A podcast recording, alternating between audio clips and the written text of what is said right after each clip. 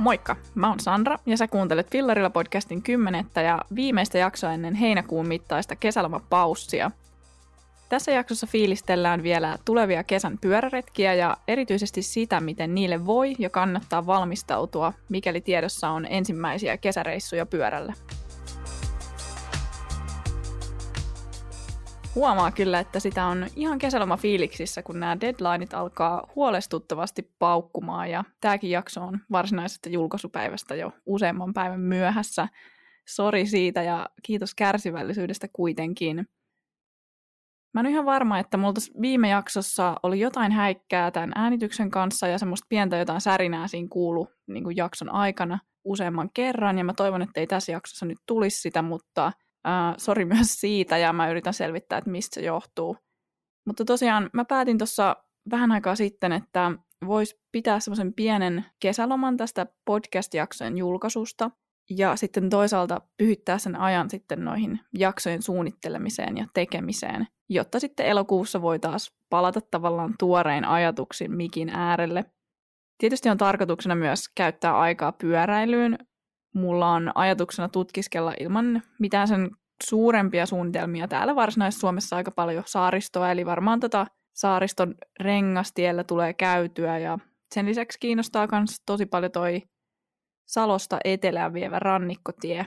Ja sitten tästä Turusta, kun lähtee pikkasen tuonne ylöspäin tuonne Urjalan suuntaan, niin, niin sieltä mökiltä olisi tarkoitus polkasta parille pienelle retkelle mahdollisesti Liesjärvelle ja Isomelkuttimelle – tuohon isomelkuttimen ympäristöön mä jotenkin ihastuin viime syksynä kyllä tosi paljon. Siellä pääsi pyörällä rullailemaan ihan suoraan semmoisen niin häkellyttävän kirkasvetisen järven luo ja siellä oli kyllä hyviä ja teltta- ja riippumattopaikkoja ihan loputtomasti ja oli siellä myös kaksi laavoa ja käymälät. Et sinne mä haluaisin kyllä päästä uudestaan fiilistelemään. Mutta joo, kyllähän näitä vaihtoehtoja Suomessa riittää, mutta tarkoituksena kuitenkin siis nauttia pyöräilystä niin paljon kuin mahdollista ja ei sillä päämäärän loppujen lopuksi niin väliä. Välillä on jotenkin hyvä muistuttaa itseään siitä, että aina ne isot ja eeppiset suunnitelmat ei välttämättä tarjoa sitä niin kuin parasta seikkailua tai parasta irtiottoa, vaan se kesän paras pyöräretki, se voi olla jotain ihan muuta, paljon pienempää. Yleensä ainakin mun mielestä se paras seikkailu ja parhaat fiilikset tulee siitä, kun ei ole niin paljon suunnitelmia ja kun lähtee vaikka extempore retkelle hetken mielijohteesta ja päätyy johonkin yllättävään paikkaan. Koska kesä nyt on pyöräretkien ja pyörämatkojen aikaa ja podcast palailee tosiaan vasta elokuussa linjoille, niin tähän niin sanotuksi viimeiseksi jaksoksi mä ajattelin, että voisi puhua vähän siitä, että miten pyörämatkoille kannattaisi valmistautua ja mitä kaikkea olisi hyvä ottaa huomioon. Mullahan on itselläkin tässä siis ekat reissut tavallaan suunnitelmissa, koska ei ole aikaisemmin tullut varsinaisesti pyörämatkailtua – siis useampaa päivää putkeen, joten itse on myös pitänyt vähän tarkempaa tätä asiaa pohtia. Yhden yön reissuille ei mun mielestä ihan kauheasti välttämättä tarvi varautua juuri mitenkään, varsinkin jos on hyvä sää, niin kuin nyt on ollut jo varmaan kuukauden ajan.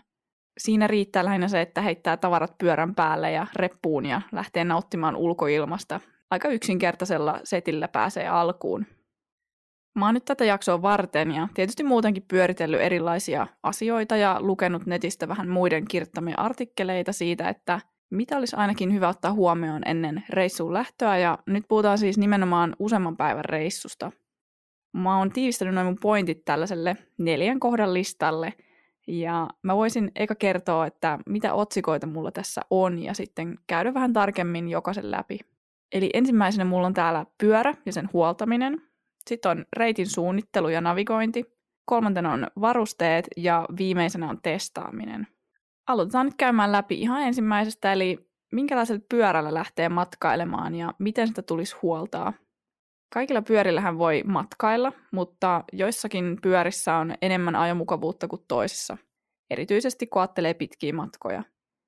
Tärkeintä on kuitenkin pitää huolta siitä, että se pyörä on huollettu ja hyvässä ajokunnossa ennen kuin sä lähdet sinne matkalle – Käytännössähän tämä voi siis tarkoittaa, että itse tsekkaa pyörän, että se on kunnossa, tai sitten jos et sä tiedä ihan tarkalleen, että mitä sieltä pitää tarkistaa, niin viet sen pyörän huolettavaksi. Kaikilla matkoilla ei ole ehkä välttämätöntä osata itse tehdä mitään pyörän huoltotoimenpiteitä. Silti mä kehottaisin kyllä opettelemaan vaihtamaan ainakin sisäkumin, mikäli se matkan aikana puhkeaa. Ja yleensähän se puhkeaa aina silloin, kun vähiten odottaa. Voin vaan kuvitella, kuinka paljon ärsyttää jossain keskellä ei mitään, kun se matka tyssää kuin seinään, kun sulla ei ole mitään välineitä tai taitoja tehdä asialle mitään.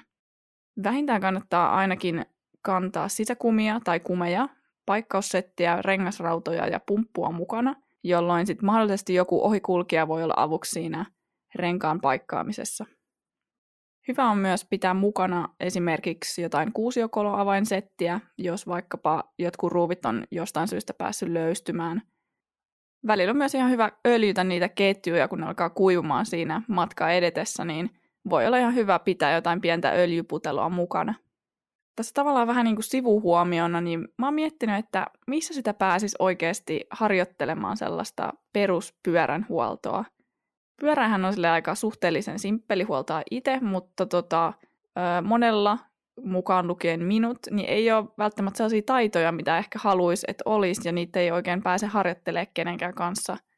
Mä jotenkin veikkaisin, että pyöränhuoltokursseille olisi kyllä tarvetta enemmänkin, varsinkin keväisin, kun ihmiset herää taas niin kuin siihen pyöräilyn iloon, ja sitten toisaalta myös syksyisin, kun mietitään, että laitetaanko pyörä talviteloille vai voisiko sillä ajaa talven yli mä halusin sanoa tämän, tähän niin kuin ihan vaan kannustuksena kaikille pyöräkaupoille ja huoloille ja miksei pyöräpajoille, että voisi miettiä, että kannattaisiko niitä pyöränhuoltokursseja järjestää enemmän tai niin kuin ylipäätänsä, jos ei ole järjestänyt, niin että voisiko sellaista järjestää.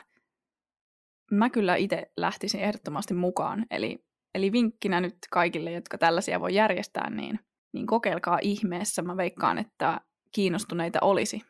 Mutta tässä tärkeimpänä pointtina nyt oli se, että pidä huolta siitä, että sun pyörä on hyvässä kunnossa ennen sitä matkaa ja myös siitä, että sulla on taidot ja välineet paikata tai vaihtaa puhjennut sisäkumi ja sitten tehdä semmoisia pienen pieniä huoltojuttuja, niin kiristää ruuveja ja muuta.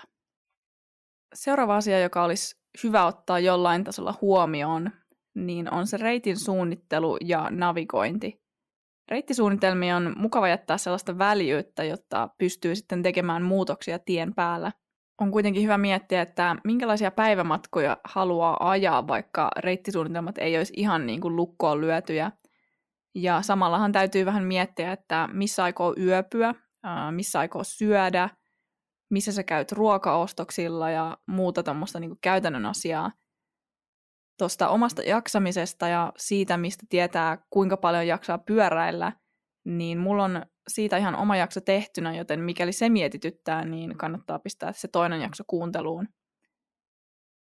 Kun mä itse suunnittelen reittiä, niin mulla on tapana käyttää Googlen My Maps-karttaa selaimessa. Siis tämä ei ole niin kuin Googlen Maps-kartta, vaan tämä on Googlen My Maps-sovellus tai mikä ikinä löytyy googlettamalla tietysti siinä samalla kun tutkii niitä mielenkiintoisia kohteita, niin sinne kartalle voi sitten lisätä aina erilaisia ikoneita muistuttamaan niistä kohteista ja sinne voi siis värikoodata ne ikonit ja siellä on siis erilaisia ikoneita vaikka uimarannalle ja telttailulle ja ruokakaupoille, ravintoloille ja niitä on siis ihan loputtomasti.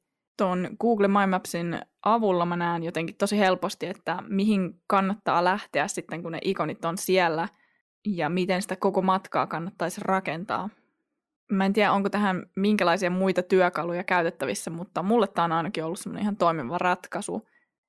Noin yleisesti ottaen reitin suunnittelusta on ehkä mainittava, että vaikka tämä onkin ehkä joksenkin itsestäänselvä, niin kannattaa vältellä mahdollisimman paljon noita isoja pääteitä. Rekkojen ja autojen seassa pyöräily aiheuttaa mulle ainakin ihan niin jotenkin tarpeettoman paljon ylimääräistä stressiä, joka tavallaan sitten vesittää sen niin kuin – ajatuksen siitä pyöräilystä ja sen niin kuin pyöräilyn mahdollistaman vapauden fiiliksen. Mä mietin myös sitä, että jollekin se reittiin tutustuminen ja se reitin suunnittelu voi tuntua ehkä aika raskaaltakin. Mä koen ainakin itse sen silleen, että se reitin suunnittelu on osa sitä pyörämatkan hauskuutta ja se on sitä matkasta unelmoimista ja sen odottamista ja jollain tapaa sä pääset elämään sitä matkaa vähän etukäteen, kun sä saat syventyä niihin sun suunnitelmiin tarkemmin. Mutta tietysti jossain kohtaa on hyväksyttävä se, että kaikkea ei pysty eikä edes kannata suunnitella etukäteen, ja se on hyvä niin. Tähän kohtaan voitaisiin vielä vähän pohtia tuota navigointia. Puhelimellahan pärjää niin kuin varsin hyvin navigoidissa, mutta silloin on hyvä muistaa joku virtapankki tai pari mukaan, jotta se puhelimen akku ei sammu sitten kriittisellä hetkellä. Sen lisäksi ihan paperikartta voi olla aiheellinen varmuuden vuoksi, ja toki voi käyttää ihan erillistä GPS tai pyörätietokonetta vai miksi niitä nyt kutsutaan. Se on varmaankin aika hyvä ratkaisu, koska silloin voi ajon aikana seurasta reittiä ja kuljettua matkaa ja kaikkea muuta, mitä ikinä sieltä löytyykään. Tämä ei mun mielestä ole kuitenkaan mikään välttämättömyys, mikäli on tutustunut siihen reittiin hyvin ja huolehtinut siitä, että kännykässä riittää akku ja varulla on just vaikka se kartta. Kolmantena kohtana täällä mun listalla on varusteet. Mä en halua liikaa tässä ohjata ajatusta siihen, että mitä pitää olla, jotta voi lähteä, tai että tämä ja tämä on pakko olla, vaan ehkä tässäkin asiassa taas se ajatus siitä, että sä tiedät itse parhaiten, että mikä ratkaisu on sulle paras – ainakin sun on mietittävä, että miten ne tavarat kulkee pyörän mukana. Eli todennäköisesti jonkunlaisten laukkujen, tarakoiden tai kuivasäkkien hankinta tulee ajankohtaiseksi, mikäli sä et jo niitä omista. On myös hyvä miettiä, että mitä pakkaa mihinkin, jotta sitten ne asiat, joita sä tarvitset mahdollisesti ajon aikana, olisi helposti saatavilla – on esimerkiksi vähän epäkäytännöllistä, mikäli sade yllättää, ja sitten kun sä etit sun sadetakkia, niin se onkin jossain laukun pohjalla, ja sitten sun täytyy repiä sieltä kaikki päältä pois, jotta sä saat sen sadetakin esiin.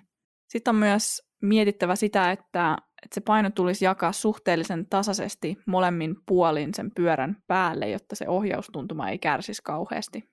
Varusteissa mun mielestä olennaista on se, että varautuu just säähän ja sään muutoksiin – Eli käytännössä mitä pidempi matka, sen vaikeampi on ennustaa, minkälaista säätä on tiedossa. Sen takia mun mielestä on olennaista, että sun varusteet pitää sut ja sun tavarat kuivina ja lämpiminä ja tietysti myös suojattuna auringolta.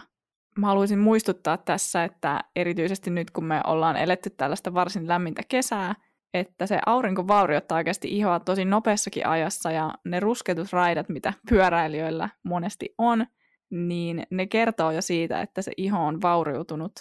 Meillähän on monet vuodet myyty, varmaan kymmenet vuodet myyty semmoista mielikuvaa, että olisi olemassa sellainen asia kuin terveellinen ruskettuminen, mutta mä voin kyllä paljastaa tässä, että sehän ei pidä paikkansa. Pyöräillessähän tulee vähän niin kuin pakostakin äh, vietettyä paljon aikaa auringossa, joten vähintä mitä kannattaa tehdä on muistaa se aurinkorasva useasti päivässä – sitten mikäli haluaa olla mahdollisimman ekologinen tässä asiassa, niin kannattaa kiinnittää huomiota siihen, että minkälaista aurinkorasvaa hankkii.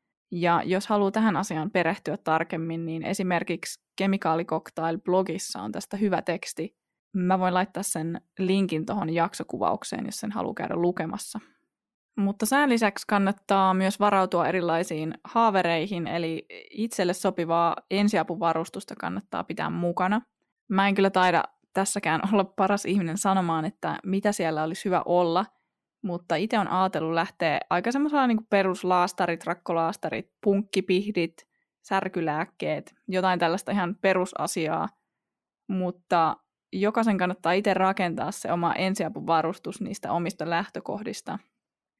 Mä en tässä kohtaa lähde myöskään avaamaan sitä, että mitä kaikkea pitää tai kannattaa olla mukana – Netistähän löytyy kuitenkin kaikenlaisia pakkauslistoja, joita on tosi kätevä käyttää, kun lähtee miettimään, että mitä itse tarvitsee. Loppujen lopuksi pyöräretkellähän pärjää tosi yksinkertaisella välineistöllä. Ei kannata hukata itseään semmoiseen loputtomaan varusteluun. Ajomukavuutta saa rahalla, mutta myös halvemmilla varusteilla pääsee perille.